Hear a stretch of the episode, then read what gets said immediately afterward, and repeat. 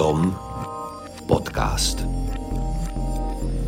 Dom o stavbách, priestore, meste, krajine a interiéri. Vítajte pri ďalšom dieli nášho podcastu s názvom Dom, v ktorom dnes privítame architektov zo štúdia Plural, Martina Jančoka a Michala Janaka. Dobrý deň. Dobrý deň. Ja som Jaro Krobot, so mnou je tu Liana Rosinová. Ahojte. A sponzorom tejto epizódy je obchod s dizajnovým nábytkom mood.sk s výhodnou ponukou pre architektov a interiérových dizajnerov.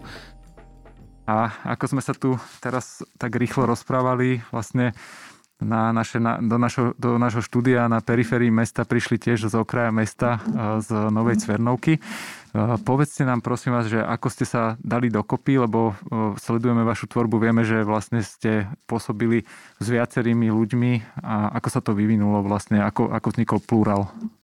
Je to, no, nie, nie je to úplne krátka uh, história, ale ja sa to pokúsim nejak stručne. Ja som sa vlastne najprv spoznal s e-commerce ešte predtým, ako som nastúpil na vysokú školu a uh, vtedy on postupne eh, založil 00, ktorého som sa ja stal súčasťou ešte na škole a potom som istý čas pôsobil v Prešove.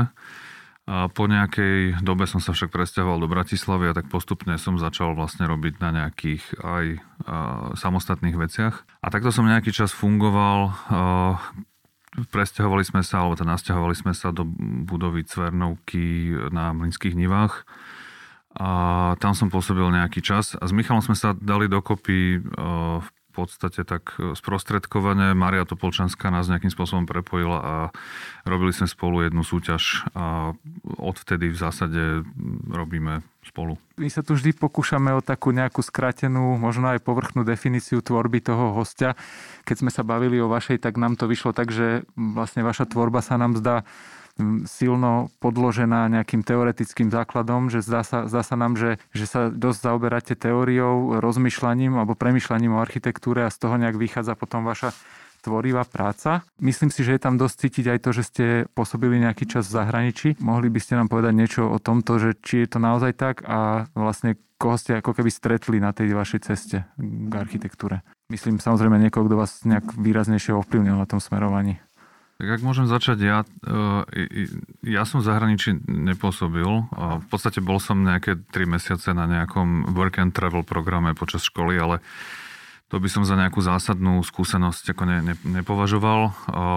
Na mňa mal veľký vplyv už spomínaný IK Ristavy, respektíve práca s ním v jednom ateliéri a možnosť takého ako účastnenia sa v tom v, ako nejakého procesu ako na, nejaký partner plnohodnotný a nie ako niekto, kto e, vlastne spracováva iba predstavy toho majstra v tom ateliéri. A druhá moja taká nejaká hraničná, alebo tá, že skúsenosť, ktorá nejakým spôsobom ovplyvnila, zadefinovala to, akým spôsobom možno dnes uvažujem nad architektúrou, je keď sme tuším to bolo v roku 2008, ako 00 spolu s Total Studiom a robili na takom výskumno špekulatívnom projekte, ktorý sa volal City Visions Europe, kde bolo niekoľko štúdí aj zo Slovenska a z Česka, z Belgicka. A tam sme mali vlastne prvýkrát možnosť e, sa tak nejak ako nahliadnúť, ako sa ako uvažuje to, čo sme my považovali vtedy za nejakú európsku špičku o architektúre. To bol, bolo to pod taktovkou Berlache Institute v Rotterdame. A síce sme tú školu neabsolvovali mali sme pocit, že vlastne sme privilegovaní v tom, že, že vlastne my sme ešte tí, ktorí sú oslovení na prácu na tomto projekte, sme platení za to. A v podstate sme mali možnosť byť skoro študentami v škole, ktorá je strašne drahá, ktorá bola inak pre mňa nedostupná. Čiže ak nejaká zahraničná skúsenosť, tak to bolo práve toto pre mňa. Ja som z tej, ako by sa to mohlo nazvať, Erasmovej generácie, že ja som v podstate naplno využil možnosti tejto platformy, respektíve v možnosti, ktoré ponúkalo tieto výmenné programy, alebo ako to nazýva. Som najprv takto išiel do Belgicka a v rámci toho programu Erasmus z FASTU, ale potom som vlastne sa rozhodol, bola tam tá možnosť doštudovať e, v Gente. A a následne som takisto využil túto možnosť pre pracovnú stáž v Barcelone, v Data AE, čo bolo celkovo také ako keby mm, obdobie, kedy som mal potrebu nejakým spôsobom asi a nie ani tak uniknúť e, z tohto prostredia, ale možno ako fyzického prostredia mesta Bratislava, ale skôr z toho ako rámca asi fakulty architektúry. Ale následne vlastne hneď sme sa nejakým spôsobom dali dokopy s Martinom a vlastne tá nejaká afinita k Bratislave asi tam bola možno o to viac e, sa nejakým spôsobom vykryštalizovala e, počas toho nejakých tých troch rokov, čo, alebo tri a pol roka, čo som bol v zahraničí. A samozrejme, ako aj tá skúsenosť bola dosť formatívna v tom, že tá škola tam poskytovala oveľa väčšie teoretické zázemie, že tá knižnica tam bola oveľa lepšia a zároveň tí učiteľia oveľa viacej podnecovali skôr ku štúdiu teórie že skôr ako by učili, ako navrhovať, tak uh, bolo to o tom, že prečítaj si túto knihu, uh, prečítaj si tam tú knihu a, a vďaka tomu som možno uh, objavil tento záujem o možno nejakú teoretickejšiu polohu architektúry, ale nie je to asi úplne tak, že táto teoretická nejaká rovina by úplne úzko súvisela s našou tvorbou, že ja to stále nejakým spôsobom vnímam dualitne, že tá teória je skôr záujem, ani sa nepovažujem za niekoho, čo teoretizuje, skôr je to nejaké zaujímavé skúmanie architektúry a potom je tá tvorba, ktorá je ako keby taká paralelná k tomu. Jednom z rozhovorov ste spomínali, že forma je takým vašim východiskom alebo témou, ktorú tvoríte. Môžete o tom niečo viac povedať? No, ono by sa dalo povedať, že pre všetkých je dôležitá tá forma a nejakým spôsobom tú formu uh, každý uh, si vyberá alebo ju interpretuje po svojom. Čo je východiskom vašej tvorby? Ne, ne, neexistuje vlastne žiadny nejaký ustálený spôsob, ako my pracujeme. Je pravda, že spolu s Michalom zdieľame akýsi záujem, a, a tu by som sa možno vrátil k tomu slovu teória, ktoré už bolo spomenuté, že v našom prípade je to možno trochu prehnaný uh, termín. Ja, sa, ja si nemyslím, že my, my sa tej teórii nejak venujeme, alebo je to pre nás nejaké zásadné východisko. Rozhodne si netrúfame uh, sa považovať za niekoho, kto by nejakým spôsobom teoretizoval architektúru. Skôr je to ten záujem o architektúru ako takú, o jej možnosti, o jej históriu. My ju vnímame ako disciplínu, ktorá nám ponúka strašne širokú paletu rôznych e, prístupov priestorových, z ktorej my si tak ako vyberáme a pracujeme vlastne s tými rôznymi formami alebo teda priestorovými princípmi a snažíme sa to nejakým spôsobom implementovať v súčasných podmienkach Čiže my, my sa snažíme to formou nejak zadefinovať základné podmienky alebo základné priestorové vzťahy vzhľadom na to, o čo nám ide, alebo to, aby to reprezentovalo to, čím tá architektúra chce byť. Oslovne cítiť vlastne, že je tam nejaké uvažovanie alebo nejaký iný koncept, taká inakosť možno, alebo možno, že hlbšie uvažovanie o tých samotných priestoroch a súvislostiach, čím teda ste výnimoční z takých prvých stavieb, ktoré sme vlastne začali možno viac vnímať aj ten priestor bolo knihkupectvo Alexis. Myslím, že bolo aj ocenené ako jedno z desiatich najkrajších na svete. Nech som to niekedy zaregistrovala v nejakej tabulke. Trvalo veľmi krátko, čo mi bolo veľmi ľúto. Ponúkalo naozaj iný priestor. Ako to vzniklo? A bol to vlastne prvý projekt, na ktorom sme spolupracovali s Alešom Šedivcom. To je možno ďalšia epizóda plurálu, ktorú treba spomenúť počas pôsobenia v Cvernovke. Na viacerých projektoch e, som spolupracoval so, s Total Studiom a konkrétne s Alešom Šedivcom. Mimo Alexis to bolo aj, to bol aj dočasný pavilon pre Slovenskú národnú galériu a robili sme niekoľko návrhov na, na domy, ktoré sa nerealizovali. Čiže viac, na viacerých e, projektoch a súťažiach sme spolupracovali. Možno poopravím tú informáciu, že či nejaké poradie vo svete, to bol nejaký iba blok, e, ktorý si niekto všimol, e, nejaký zahraničný blok, to niekto to proste zosumarizoval. A ja by som to s tou relevantnosťou tejto informácie ako nepreháňal. Samozrejme to potešilo, že si to niekto všimol, ale ako, no, e, netreba to brať úplne vážne. A čím bolo to knihkupectvo zaujímavé je, možno to vyjadruje to, čo sa s tou, tou formou snažíme dosiahnuť, alebo ako teda my pracujeme s tou formou. Forma nie je v zmysle možno nejakého zaujímavého objektu alebo niečoho, čo sa snaží zaujať samým sebou, ale forma ako nastavenie nejakých e, základných priestorových vzťahov, e, v kon, konkrétne v tomto prípade e, sme dostali k dispozícii veľmi špecifický priestor, ktorý je veľmi vysoký, so svetlíkom. Dokonca v zadnej časti takého hlbokého priestoru bola už existujúca galéria, a my sme mali za úlohu vlastne urobiť z tohoto knihkupectvo. Tak namiesto toho, aby sme to vyprázdnili a dali preč tú, tú galériu, tak sme si povedali, že, že využijeme teda tú existujúcu už, už nejakú pred, predispozíciu tohoto, tohoto miesta. A tú hornú úroveň sme s tou spodnou prepojili takým veľkým schodiskom. Keď to schodisko v podstate sme vnímali ako nejaké španielské schody alebo proste ako auditorium, ako niečo, čo je E, nie prostriedkom dostať sa z jednej úrovne na, úrovne na druhú, ale, ale práve naopak vlastne takou svojou krajinou, ktorá vytvorí alebo podnieti e, nejaké iné využitia toho priestoru, než je to možno štandardné. Čiže okrem toho, že počas bežných dní sa tam dalo sadnúť a listovať si knihu, pretože a to bol ďalší cieľ, ktorý sme chceli dosiahnuť a, a ako keby vyhnúť sa tomu stiesnenému pocitu z klasických kníh kúpectiev, kedy sa človek musí predierať medzi regále. Tu sa nám podarilo odpratať tie knihy na strany a uvoľniť ten priestor vnútri.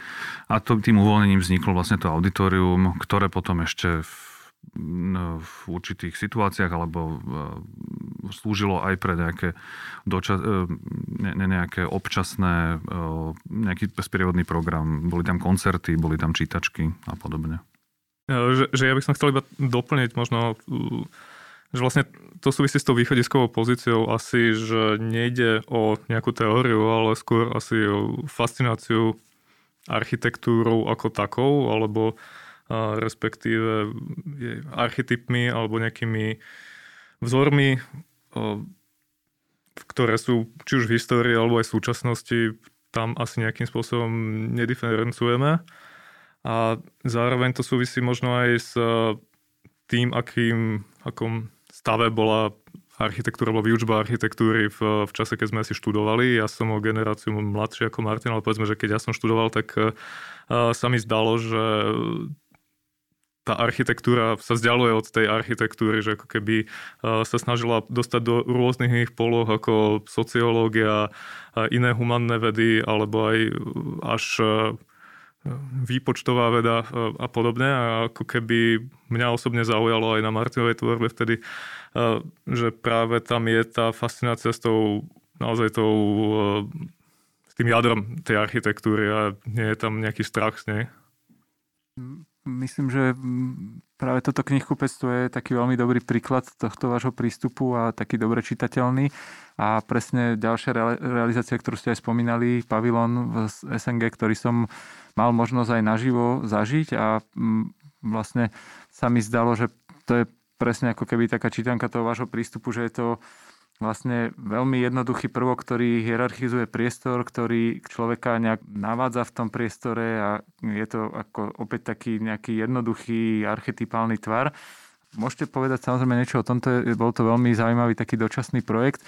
Prvýkrát ukázalo to, to zaujímavé nádvorie SNG, ktoré bolo tak trochu stratené pod, to, pod tým pre, premostením. A uh, od toho by som sa ešte odrazil k vašemu pomerne aktuálnemu projektu súťaže na vnútrobloky v Trnave, kde vlastne tiež ste používali nejaký, nejakú takú centrálnu stavbu podobno, podobného charakteru, uh, prácu s gridom a nejaké vlastne ďalšie takéto ako archetypálne alebo jednoduché prvky. Ono je to na, na prvý pohľad podobná situácia, ale v zásade východiska sú skoro až ako mm, protichodné alebo opačné. Zatiaľ čo u, v prípade Slovenskej národnej galérie, kde je veľmi ako, silný ten priestor a dedečkové premostenie. Tam sme sa snažili vlastne minimalizovať architektúru, alebo teda jej prítomnosť na, na minimum. Tam sme si vlastne vyskúšali, že kam až vieme zájsť v tom odhmotnení tej architektúry, aby ešte stále dokázala definovať priestor, povedať, čo je vnútri, čo je vonku, čo je tá hranica a tak ďalej. Kdežto v, v Trnave, tam je to trochu iná situácia. Tam používame prvok kolonády, v prostredí, ktoré je centrálnou časťou sídliska. Je to taká tá typická sídlisková situácia. Je tam niekoľko objektov vybavenosti, ktoré sú v takom zvláštnom vzťahu medzi sebou ani blízko, ani ďaleko a hlavne sú roztratené v krajine bez nejakých zjavných e, priestorových ako súvislostí. A k dispozícii, vzhľadom na to, že jednotlivé objekty, mnohé z nich sú už e, predané do súkromného vlastníctva, alebo to má niekto v dlhodobom prenajme a s tými objektami ako takými pracovať nemôžeme a chceme vlastne nejakým spôsobom e, to prostredie zveladiť, lebo momentálne je pomerne uh, už tak akože vyžité alebo vybývané takýmto internátnym slovníkom. A máme k dispozícii vlastne iba tú plochu, ktorou je povrch, tak sme si na pomoc zobrali ešte tú kolonádu, ktorá nám pomáha ako keby tie domy prepojiť, zaramcovať nejak to, to, to centrum tej, tej vybavenosti a definovať nejaké kľúčové priestory, ktoré tam už sú, ale aj ktoré vytvárame na novo. To sa súvisí možno s nejakými takými fascináciami alebo respektíve vývojom našej tvorby, ktorá tiež má nejaký progres alebo respektíve nejaký vývoj. A nie, že by sme predtým sa vyhýbali úplne takýmto zadaniam, ale v nedávnej minulosti sme sa začali viacej venovať práve práce s plochou, respektíve s krajinou, s verejnými priestranstvami. Z niekoľkých dôvodov, z jedného pragmatického, že začali byť akože mesta začali vypisovať e, súťaže na takéto priestory a my sa e, programovo zúčastňujeme e, verejných súťaží, respektíve v súťaži o verejné zákazky. A takisto je našim programom pracovať v prospech verejných priestorov alebo verejných objektov, čiže je to niečo, čo je pre nás e, zaujímavé v tomto hľadisku a aj čo sa týka tvorby, je to, nachádzame tam nové polohy, kde sa tie koncepcie alebo tie uvažovania dajú uplatňovať, e, ale povedal by som, že sú možno iné ako pred tými desiatimi rokmi, keď e, tam bol záujem podobný o predlohy a o formu, ale možno v inej interpretácii. To, že sa zaoberáte súťažami vo, vo, väčšom, vo väčšej miere je vidno vlastne z vašich stránok, je to tam často opakované. Treba ešte možno dodať, že túto súťaž to ste aj vyhrali. Pre mňa bolo veľmi zaujímavé, že naplnením len tej vodorovnej plochy alebo riešením ako keby len tých vodorovných ploch dosť vstúpilo riešenie toho, to, tých samotných blokov, že vlastne to tak doplnilo ten koncept a zvýraznilo.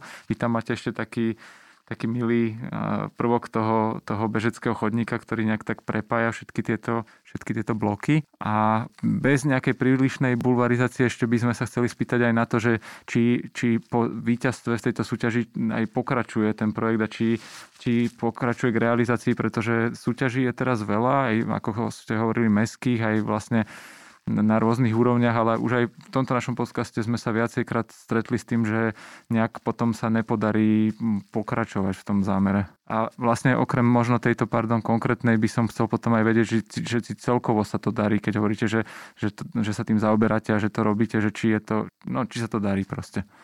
No, Konkrétne v tomto prípade to ide ďalej a je to úplne príkladný ako proces podstate veľmi korektné e, vystupovanie, alebo teda veľmi korektná komunikácia aj zo strany zadávateľa. E, v podstate sa nemá až e, podozrivo dobre to ide zatiaľ. Zatiaľ sme v štádiu štúdie, čiže postupne ešte budeme prechádzať cez to, že to bude nejakým spôsobom pripomienkované verejnosťou.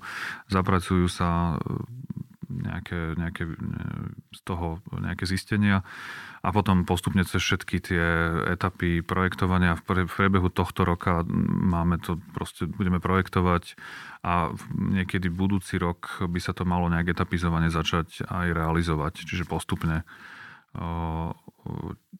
áno, v mnohé súťaže žiaľ idú tak nejak dostratená, alebo sa nejakým spôsobom komplikujú, alebo dojde k nejakej, ja neviem, politickej zmene, zmene objednávky, takže sa to proste, proste veci zamrznú.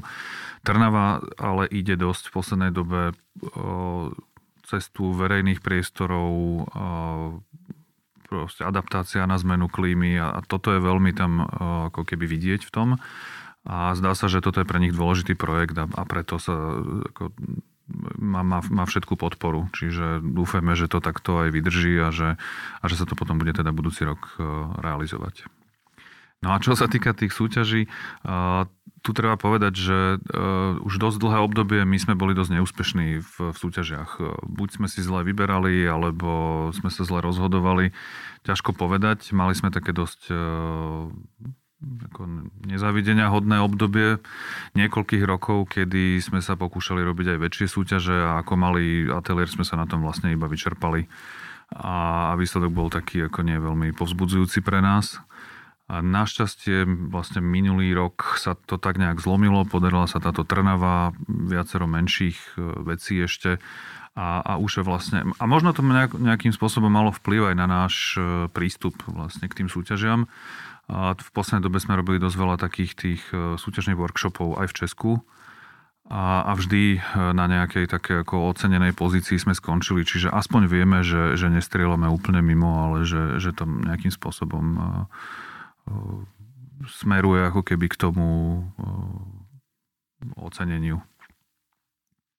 Nechcem byť prílišný optimista, ale možno aj vo svetle ako keby vývoja v našom ateliéri ale možno je to aj nejaký širší eh, ako keby kontext súťaženia ako takého.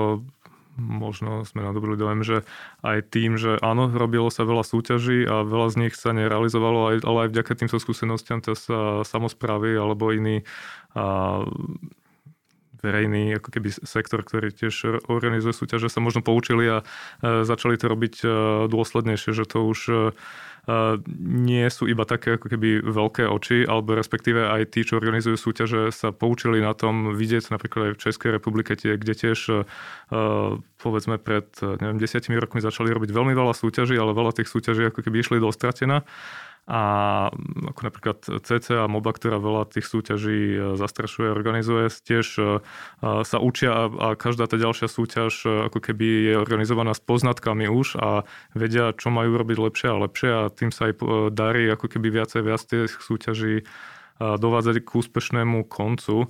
A tam nie je asi iba jeden keby faktor, ale to je, je to kontinuálne a aj u nás e, na Slovensku je vidieť, e, že tam je nejaké učenie z toho, že a, takže v tomto že som možno bol aj optimista. Vidieť to aj na tom, že sa rozširuje ten a, a, ako keby rámec e, fóriem tých súťaží. Už to nie sú tie veľké verejné súťaže, kde sa prihlási 70 účastníkov a potom je to naozaj náročné aj pre tú porotu vybrať niečo, ale uh, začína sa čoraz viacej uplatňovať ten súťažný dialog, uh, čo je tiež uh, pre nás konec koncov oveľa úspešnejšia forma.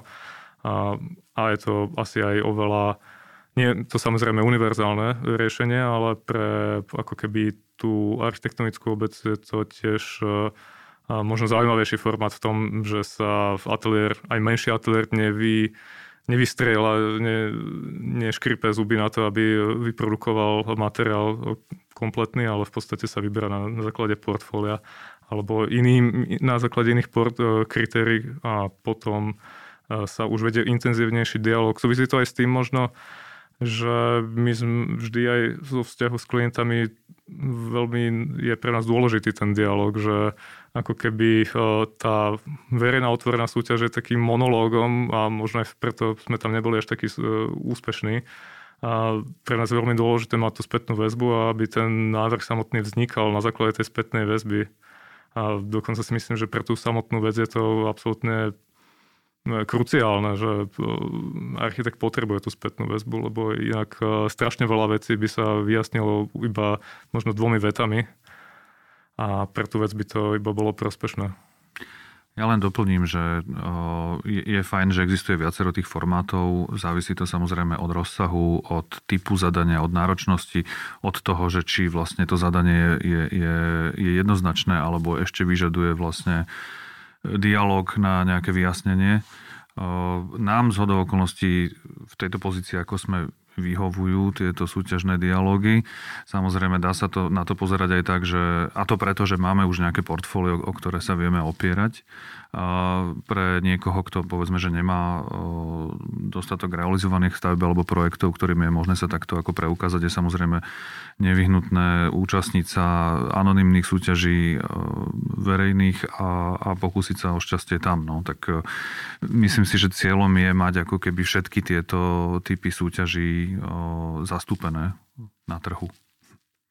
Áno, presne tak, že čím viacej takých tých typov tých súťaží bude, tak je aj pravdepodobnejšie, že sa ako keby nenahrnie do jedného typu súťaže veľmi veľa ateliérov a tým pádom to môže byť distribuované viacej ako keby rovnejšie. Ale samozrejme, že aj to sa dá robiť ešte povedzme, že lepšie, alebo viac možno cieľavedomejšie, regulovanejšie, ako napríklad v Belgicku majú systém tzv. open callov, kde sú povedzme do týchto verejných súťaží prihlasované aj veľmi významné ateliéry, ale vždy je tam aj nejaký zásah regulátora, kedy sa tam nasadzujú aj povedzme mladšie, menšie štúdia, takže aby mali aj nejakú šancu. Pretože tá taká doba, tých veľkých medzinárodných súťaží, ktorá bola, ktoré boli veľmi rozšírené a populárne možno pred 10-15 eh, rokmi už asi celosvetovo a, ako keby upadla táto vlna, že ja som možno z tej generácie, kedy veľa mojich spolužiakov v podstate hneď po škole zostavili nejaký širší tím a, a hlásili sa do veľa takýchto veľkých medzinárodných súťaží a mnoho z nich boli vlastne úspešní na, na základe toho a dokázali si vybudovať ateliér. A vidieť tam ten celosvetový posun v tom, že už takých súťaží nie je až tak veľa a tých šancí pre takéto mladé štúdia je oveľa menej. Aj, tu no. by som možno len doplnil, že skôr je to ťažšie to, pre to začínajúce štúdio sa presadiť v takejto súťaži dnes, ako to bolo pred 15 e, rokmi. Presne tak, že tam e, akože pred tými 15 rokmi naozaj bolo možné dokonca sa ako, že vybudovať e, medzinárodný ateliér od v podstate hneď po škole, keď naozaj tí ľudia boli veľmi šikovní a mali dobrú nejakú východiskovú pozíciu. Samozrejme nesúvisí to iba so šikovnosťou, ale aj s nejakou sociálnou situáciou a tak ďalej. No. Eh, ale v súčasnosti je to možno oveľa ťažšie ešte pre eh, všetkých, eh, ktorí sú ešte na škole. Bolo veľmi zaujímavé a široké potom pojednanie tejto témy. Keď začínal Adam Gebrian nahrávať svoje bouranie, vlastne v Čechy, Čechy boli v cca tejto situácii a veľmi často tam potom volával mladé ateliéry, ktoré sa ako v úvodzovkách urobili na nejakom jednom mm, úspešnom súťažnom zadaní. Je to e, zaujímavé. Aj, aj vlastne u nás sa táto scéna veľmi profesionalizuje vyslovene v tomto čase. Je to asi veľmi prínosné pre nás. Myslím, že veľmi ste vynikli aj rekonštrukciou e, synagógy v Žiline, ktorá bola nominovaná na cenu Miss van der Rohe. A či by ste mohli viac o tom porozprávať? Je, je to taký projekt, ktorý nás tiež do, do, do značnej miery definoval vlastne, aký sme, alebo teda e, ako, ako tú architektúru robíme. Bolo to, bolo to extrémna skúsenosť. E, tam na začiatku proste bolo skupina e, entuziastov, aktivistov miestnych e, na čele s Markom Adamovom, ktorý je známy z stanica Žilina Zárečie z kultúrneho centra tak ako postupne tam buduje takéto kultúrne povedomie lokálne. A on spoločne s Fedorom Blaščákom oslovili aj mňa, e, sa rozhodol e, vlastne uchádzať sa e, o priestory tejto Berencovej synagógy v momente, keď židovská obec, obec Žilinská ne, nehľadala ako keby nové využitie pre ten objekt. Tam, tam totiž dlhé roky fungovalo kino a to s príchodom veľkého multiplexu hneď vedľa vlastne prestalo mať publikum a tým pádom vlastne skončilo. No a Marek vlastne sa, sa rozhodol do takéhoto bezprecedentného nejakého skoro sebevražedného úsilia alebo do takéto misie spraviť z tohto objektu, ako transformovať ho na nejaké súčasné priestory na, na, na tvorbu a prezentáciu umenia. No a čo bolo na tom vlastne šialené bolo, že, že vlastne na tento projekt neboli žiadne prostriedky. V zásade to celé začalo len s veľkým nadšením, na, založené na, na množstve dobrovoľníckej e, práce, na nejakých počiatočných sponzorských daroch a až tak postupne nejaké čiastkové granty a až vlastne po mnohých rokoch, keď sa tá vec nejakým spôsobom formovala, sa získali nejaké norské fondy, ktoré boli takouto dôležitou inekciou finančnou pre No, nenazval by som to ukončenie tej stavby, ale pre jej možné sprevádzkovanie dlhodobé pretože podľa mňa tento projekt nikdy ako nebude, nebude konečný, že tam je tá, tá, tá prirodzená vlastnosť tohto typu ako ne, nezriadenej kultúry, že je tam väčšiná zmena, potreba ako keby s tým veľmi intenzívne pracovať. A vlastne to malo aj vplyv na to, akým spôsobom sa vyvíjal ten, ten návrh e, od, od nejakých počiatočných e, predstav, ako s tým priestorom naložiť až po, až po veľmi e, otvorený priestor, ktorý v zásade nemá žiadnu novú architektúru, ale je otvorený pre prácu s architektúrou výstav eh, a toho programu ďalej.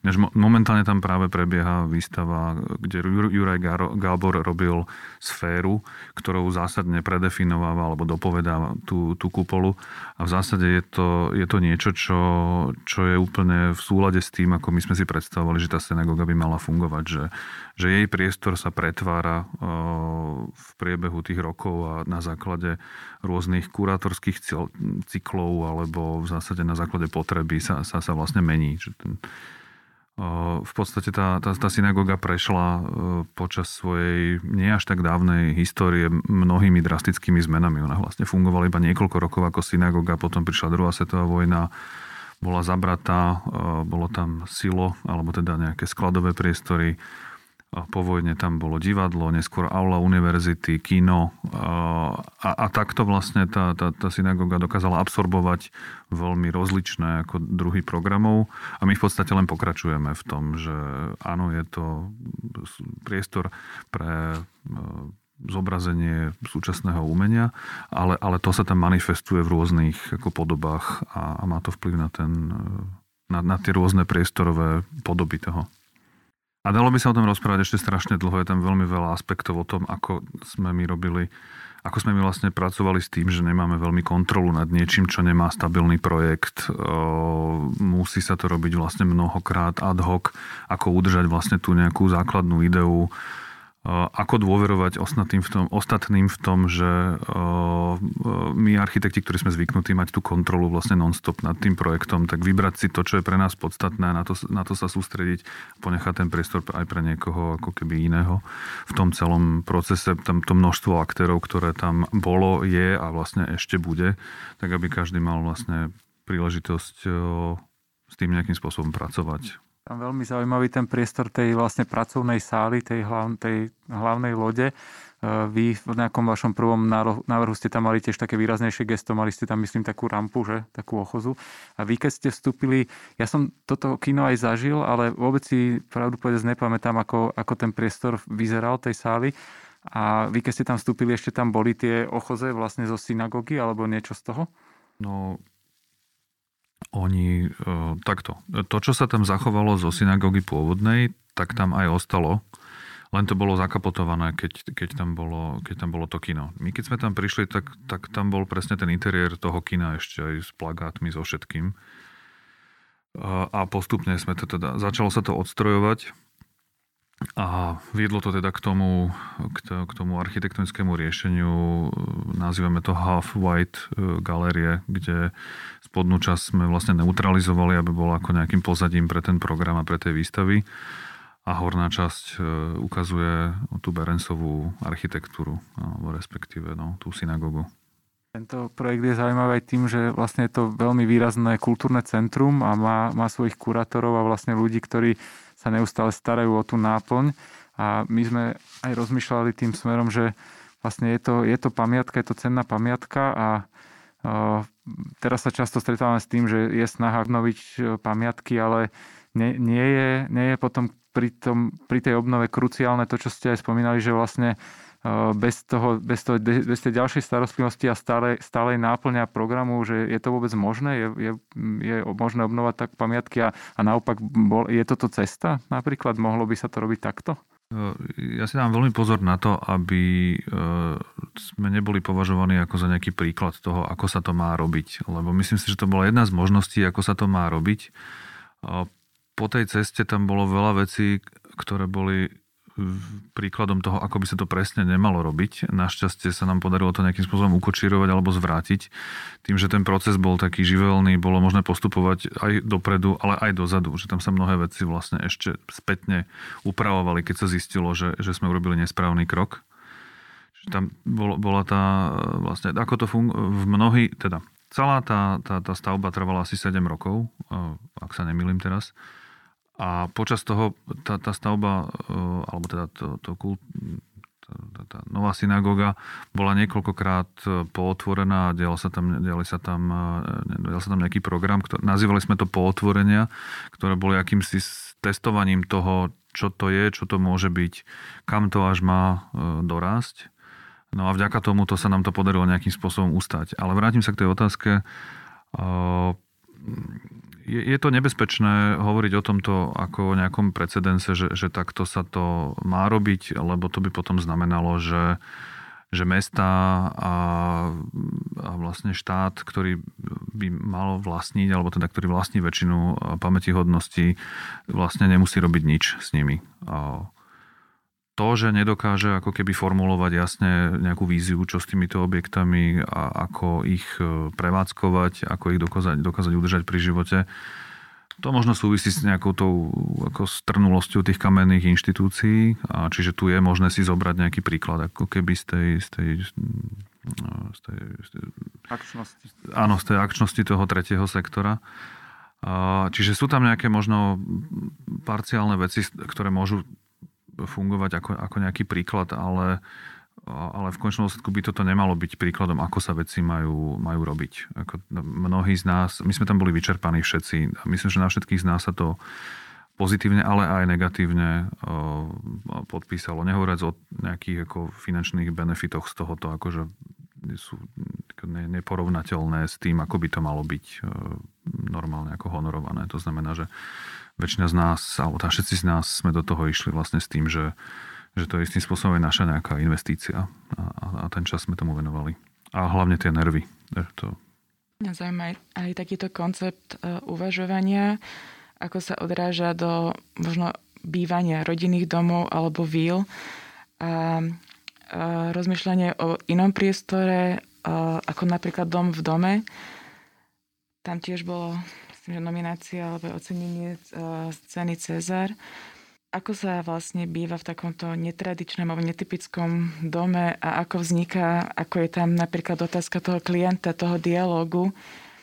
A ako sa možno aj hľadá takýto klient, alebo on si možno nájde vás? No, je pravda, že o, my asi potrebujeme špecifický druh klientov, že zrejme nerobíme architektúru, ktorá dokáže naplniť ako očakávania každého, respektíve každý dokáže eh, ako keby eh, si osvojiť to, čo my ponúkame. Máme šťastie na to, že máme niekoľkých súkromných klientov, ktorí ako keby čakajú alebo teda hľadajú niečo viac. Dávajú nám dostatok priestoru na toto ne, preskúmať alebo ponúknuť im niečo. Ale v konečnom dôsledku sa v tom dome, v tomto konkrétnom o, vraj býva dobre. Treba sa spýtať samozrejme o, osadenstva toho domu, a, ale sme dobrí o, priatelia. My sme v podstate sa poznali dávno predtým majiteľka domu je moja spolužiačka ešte zo strednej školy, čiže my sme sa poznali dlhý čas a síce ona nie je architektkou, ale je takou ako, je to jej hobby, dá sa povedať a veľa, často sme sa vlastne o tejto téme bavili A tak nejak prirodzene to vlastne po mnohých rokoch prišlo, že, že, že sa vlastne ozvala a začali sme diskutovať o tomto dome. Ako ten dom, tá štúdia trvala vyše rok, možno aj dva roky to trvalo, čiže bol to taký dlhý proces, prešli sme viacerými ako keby verziami, ale tá, to miesto, ktoré oni vybrali, bolo natoľko zaujímavé a vlastne to, to určilo to, akým spôsobom budeme uvažovať, alebo čo budú tie témy toho, toho domu. To znamená vzťah objektu a záhrady a, a nejakého definovania súkromia, a čo vlastne je dom, čo je záhrada. A my sme ponúkli nejakú medzi, nejaký medzistupeň, ktorý voláme ten vonkajší dom, ktorý je takým mediátorom medzi jedným a druhým. Tento, tento dom má vlastne, hovoríte, že zaujímavé miesto a je, je, to, je to okolie, ktoré je príjemné, alebo, alebo práve ten medzipriestor bol reakcia na, nejaké, na nejaký problém v okolí, alebo... S týmto sa tiež stretávam vlastne dosť často, že, že, že, že ten dom e, na mnohých ľudí pôsobí ako obranne, e, práve tá jeho vonkajšia PVC e, vrstva a je to možno aj tým, že to vlastne ukazujeme, alebo teda zdokumentovaný projekt máme tesne po jeho dokončení, kedy ešte nebol zarastený. Je tam naopak, že to prostredie je vlastne veľmi, veľmi príjemné. To je taká zmiešaná zástavba rodinných domov a záhrad. Postupne prebieha nejaké zahusťovanie, ale aj dnes to je ešte také vlastne veľmi, veľmi príjemná, v podstate dedinská zástavba a na tom pozemku bol kedysi taký záhradný domček, ktorý bol odsunutý od tej uličnej čiary. A, a my sme v tejto logike aj pokračovali, že nechali sme vlastne ten dom uh, uskočený od tej uličnej čiary a tým pádom má záhradu pred sebou, aj za sebou a je ňou obklopený. A, a dnes, alebo teda my boli sme tam na jeseň minulý rok po troch, štyroch rokoch, už neviem koľko, čo tam bývajú, už to je asi aj viac. A ten dom je krásne obrastený vlastne tým paviničom, ktorý tam, ktorý tam rastie. A z toho PVC už je tam vidno vlastne len, len veľmi málo.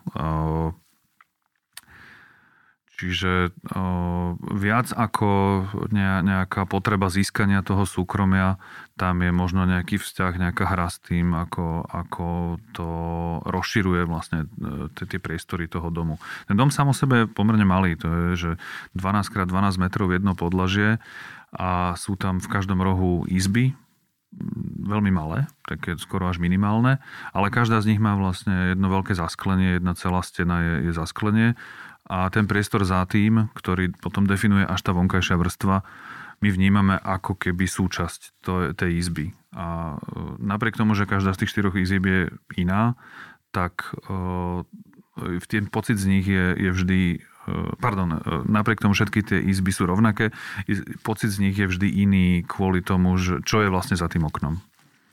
A, a toto bolo dôležitejšie, než len nejaká obrana voči tomu okoliu. Je to také pobytové rozšírenie, nie, ano, nie ano. obranný. Áno, vi- viacero ľudí, ktorí boli na, na návšteve toho domu, e, sa tak vyjadrilo, že, e, a dúfam, že nás nechceli iba potešiť, ale že to mysleli úprimne, že, že ku podivu ten dom je vlastne veľmi útulný, že napriek použitým materiálom, e, tým, tou stanovenou mierkou nejakými ako proporciami alebo teda priestorovo, že je vlastne veľmi bývateľný. No to je, to je veľmi dôležitý aspekt e, našej tvorby, kedy nejde iba o tie hranice, ale vnímame architektúru ako tú, ktorá nastavuje také vzťahy medzi prostrediami. Čiže tá forma je forma toho prostredia, toho priestoru a a teda nie je to iba o tej stene, ale čo vlastne tá stena umožňuje, že aký vzťah medzi tými dvoma prostrediami a aké sú a preto možno aj objekt, ktorý pôsobí možno z jedného záberu dvojrozmerného záberu fotografického ako stena, tak naživo pôsobí skôr ako tie dve prostredia a aký zaujímavý, neočakávateľný vzťah medzi nimi môže nastať. V súčasnosti robíte aj na Vile Vorik je tam opäť téma vily, je to možno opak takej možno útulnosti alebo nejakej menšej mierky. Ako tam uvažujete teda o tej architektúre a inom priestore? No, je to, je to vlastne úplne iný dom a pritom v niečom veľmi podobný. Je o mnoho väčší svojim ako obsahom. Je to, je to dom, ktorý je umiestnený v takej meskej štvrti Žilinskej, kde sú domy medzivojnového obdobia, čiže je tam nejaký funkcionalizmus alebo potom také tie tzv. kocky so stanovými strechami z 50 60 rokov, ale pomerne taká homogénna zástavba. Tiež nie je nepríjemné, vlastne pomerne veľké, alebo teda dostatočne veľké záhrady. Ale tá mierka je tam nastavená ako keby tými existujúcimi domami a tam samozrejme tiež už prebieha nejaké zahusťovanie alebo výmena za, za nové domy a väčšina tých nových domov vlastne naplno využíva tie, keďže sa jedná o pomerne Eh, lukrat, alebo teda zaujímavú štvrť v rámci Žiliny, tak sa tam stiahujú aj eh, dobre zaopatrení Žilinčania a tí tam majú tie svoje obrovské domy, ktoré zaberajú celé, eh, alebo značnú časť tých pozemkov.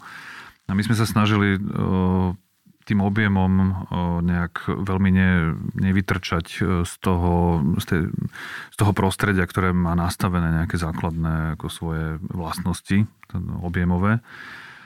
A aj preto sme jednu tretinu toho domu vlastne dali pod zem a je presvetlená cez, a aj prístupná cez také e, pátio, čiže e, týmto sa nám podarilo redukovať ten, ten objem toho, toho domu, čiže v tomto sa snažíme vlastne nejak zohľadniť tie, tie vlastnosti toho, toho kontextu. Ale rovnako e, pracujeme aj s takým tým prostredím, ako sme mali vonkajší dom, to znamená niečo, čo nie je ani súčasťou domu, ani, ani tej záhrady, pretože potrebujeme istým spôsobom odmoderovať súkromie alebo vzťah k ulici, pretože tentokrát dom má, drží uličnú čiaru a máme predsadenú takú ocelovú konštrukciu, ktorá vlastne vytvára taký nejaký buffer medzi, medzi tou ulicou, aj isté súkromie, ale potom aj možnosť ako výjsť vonku z tých izieb, lebo opäť sa jedná o veľké zasklenia a, a tam to treba nejakým spôsobom ako uh, ustrážiť, aby nebol pocit, že uh, je, tá, tam tá intimita vlastne nie je. Uh, a inak je ten dom vlastne o mnoho komplexnejší ako, ako Bernolákovo. Bernolákovo je vlastne veľmi striktná mriežka 3x3 polia a okolo toho je e, vonkajší dom a v tomto prípade je vlastne každé podlažie iné. To prízemné podlažie je jeden otvorený priestor, ktorý chytá svetlo z východu, západu, vzťah záhrada a, a ulica. Podzemné podlažie je taká séria nejakých miestností, ktoré zase sú otvorené do toho pátia, iný, iný spôsob nejakého priestorového zážitku. A z hodou okolností to najvyššie podlaže, kde sú izby, tak je v podstate takým zmenšeným e, domom v dome, lebo tam tá, e, opäť je to umiestnenie izieb do, do rohov miestnosti, čiže je to aj taká nejaká naša vlastná e, archeológia, alebo čo, proste sme to tam prepašovali a, a sedelo to vlastne v rámci toho celkového nejakého priestor, priestorového konceptu domu. Čiže e, pohrávame sa tam s podobnými témami teda čo je to priestor, čo je jeho hranica, akým spôsobom to komunikuje, ale vlastne iným, iným spôsobom, možno viac trojdimenzionálne.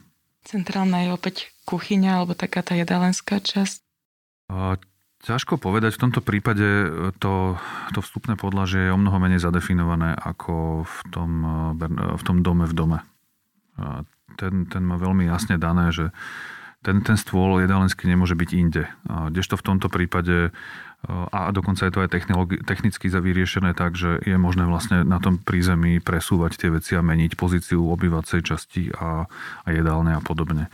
Tam sa potom ešte používajú rôzne prvky, nechcem zachádzať do detailov, je tam taká vlastne opona, ktorá dokáže ten priestor ešte nejak e, odčleniť alebo, alebo, alebo deliť, aby tam mohlo, mohol vzniknúť priestor pre nejaký menší pracovný kút a nejaké získanie ani nie tak súkromie, ale skôr ako vizuálneho oddelenia sa od tej obytnej časti a tak ďalej.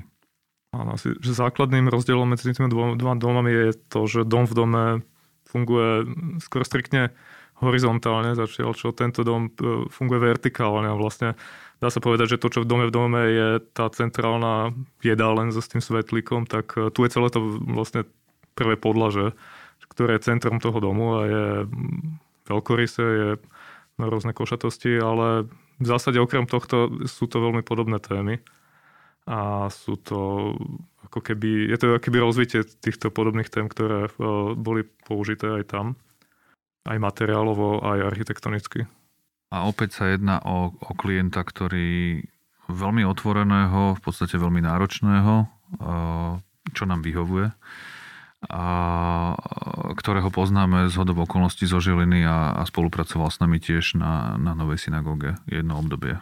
Vlastne nakoniec, nakoniec by sme sa ešte vrátili k poslednej téme, ktorej, aj keď sa jej tak ako keby trochu bránite, ale vlastne e, ne, nedávno ste odprezentovali prednáškou váš e, projekt, nazvaný projekt Bratislava. Je to vlastne nejaký, nejaké také premyšľanie o, o meste, o jeho fungovaní.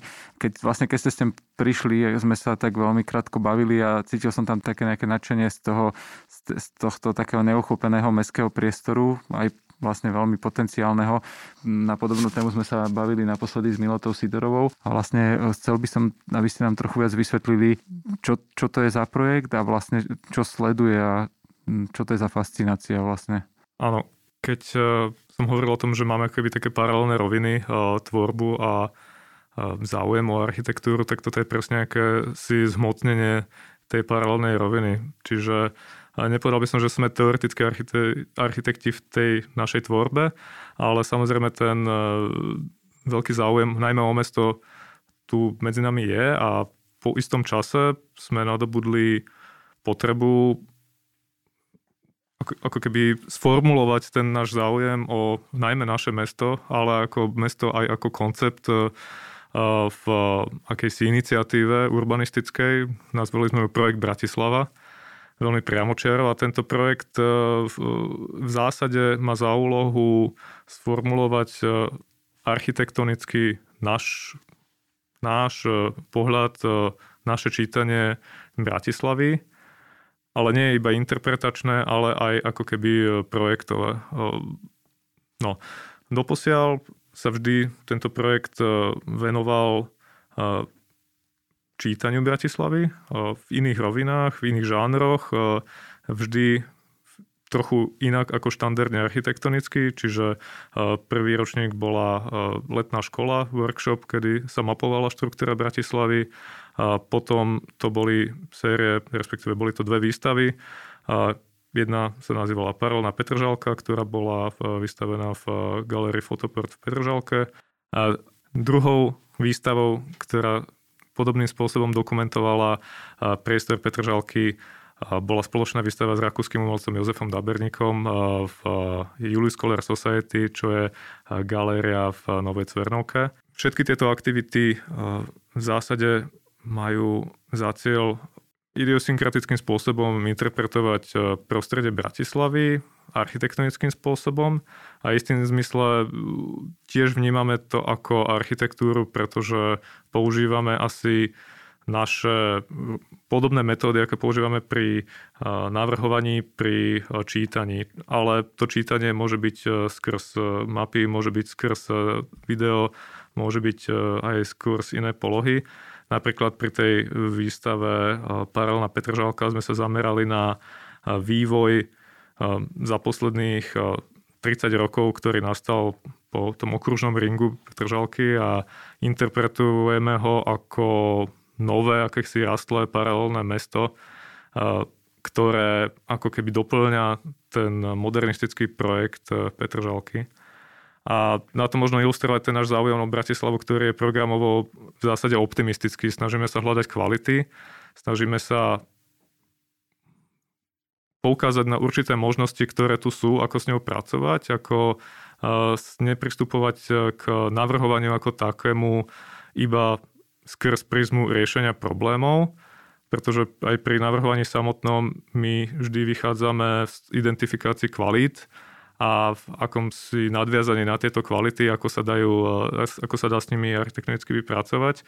A takisto aj možno to celé vzniklo na základe toho, že sme boli tak trochu frustrovaní tým, že Bratislava je najmä v posledných možno 10-15 rokoch eh, neviem, predtým som nebol úplne účastný, e, respektíve som nevnímal ten dialog, ale e, sme to vnímali, takže je skôr výhradne kritické, akože a k Bratislave sa pristupuje iba ako k problému, ktoré je nutné nejakým spôsobom odstrániť alebo ako nejakým, nejako napraviť.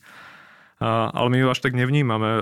Samozrejme, sme si, sme si vedomi všetkých nedostatkov, sme si vedomi problémov, ktoré tu sú. Sme, najmä sme kriticky voči nedostatku dostupného bývania, nedostatku dostupného práva na priestor ale zároveň priestorovo, urbanisticky vnímame to, že sú tu určité kvality a práve tie, to, čo vnímame ako kvality, je práve to, čo je často vnímané ako ten problém, najmä tá diskontinuita.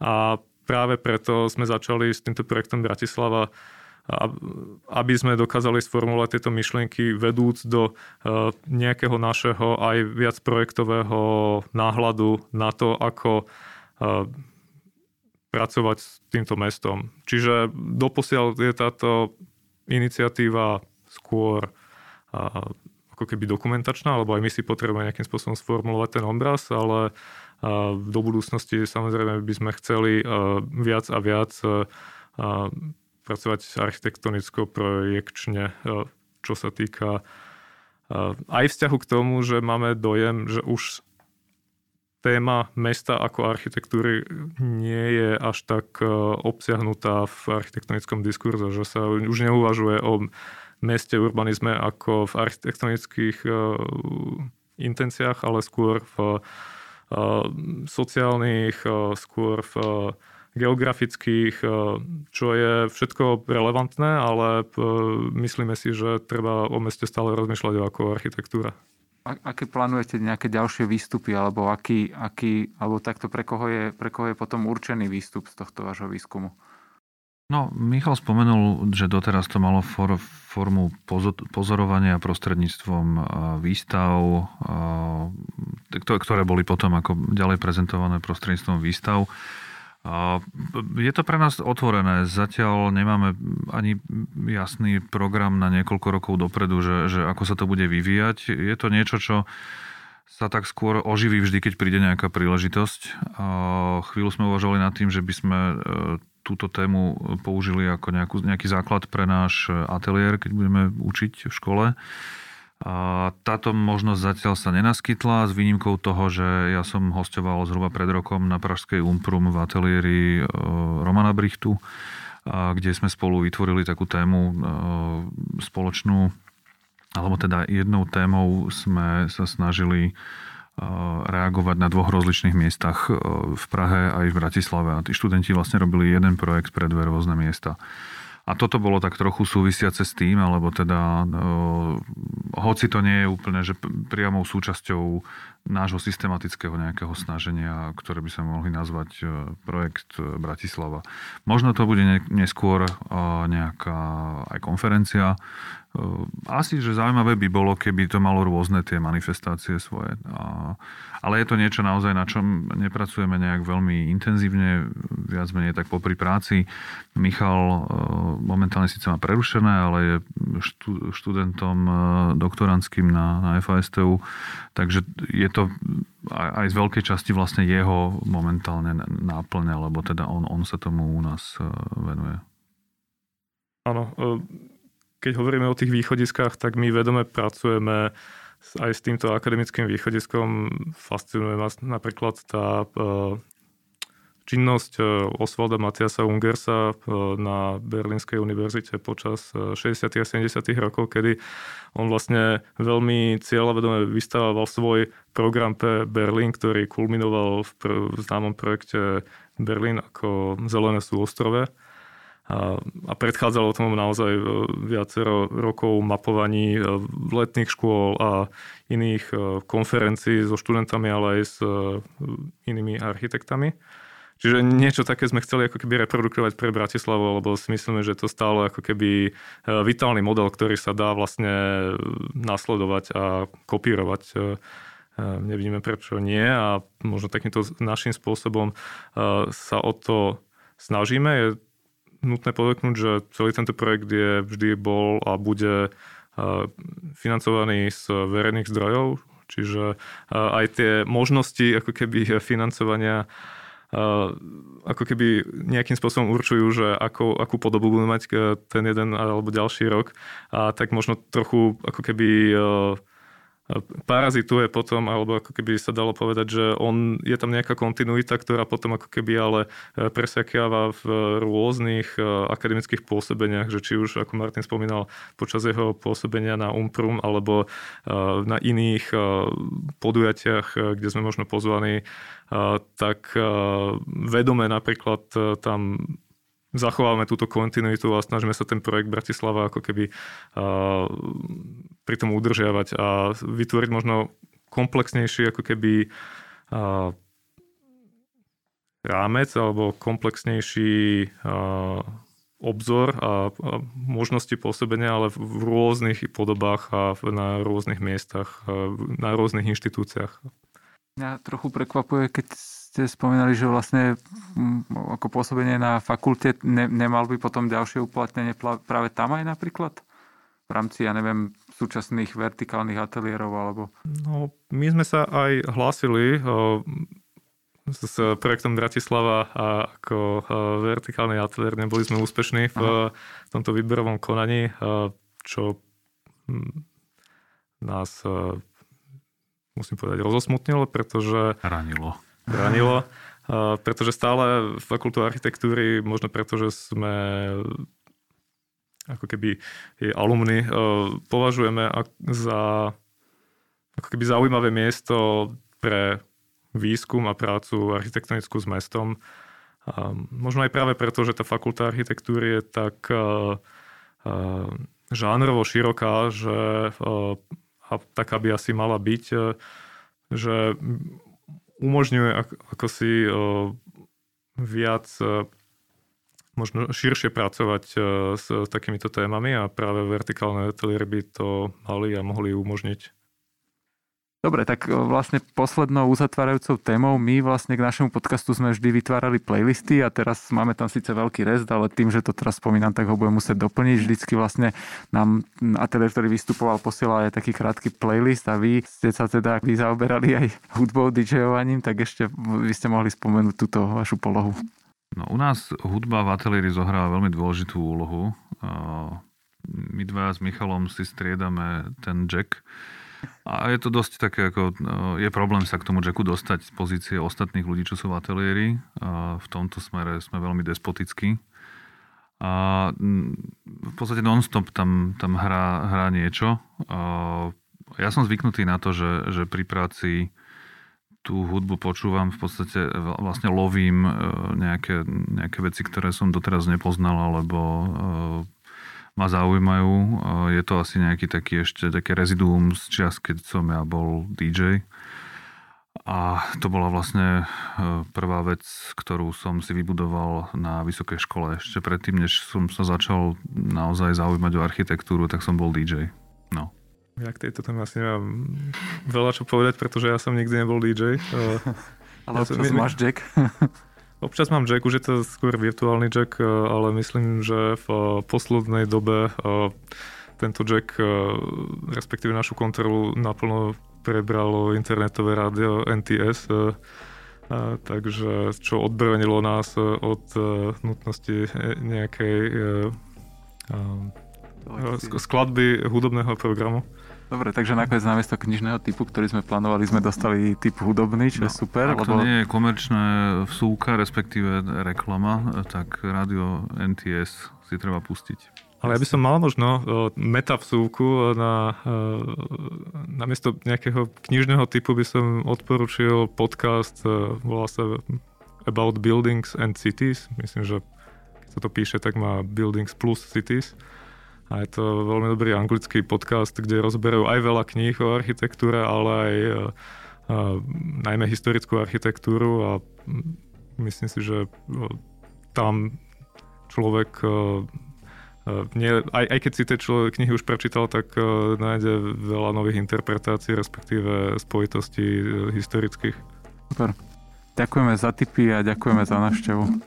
My ďakujeme tiež. Ďakujem za pozvanie. Ďakujeme. Sponzorom tejto epizódy je obchod s dizajnovým nábytkom mood.sk s výhodnou ponukou pre architektov a interiérových dizajnerov. Mood.sk sa radi stanú aj súčasťou vašich projektov.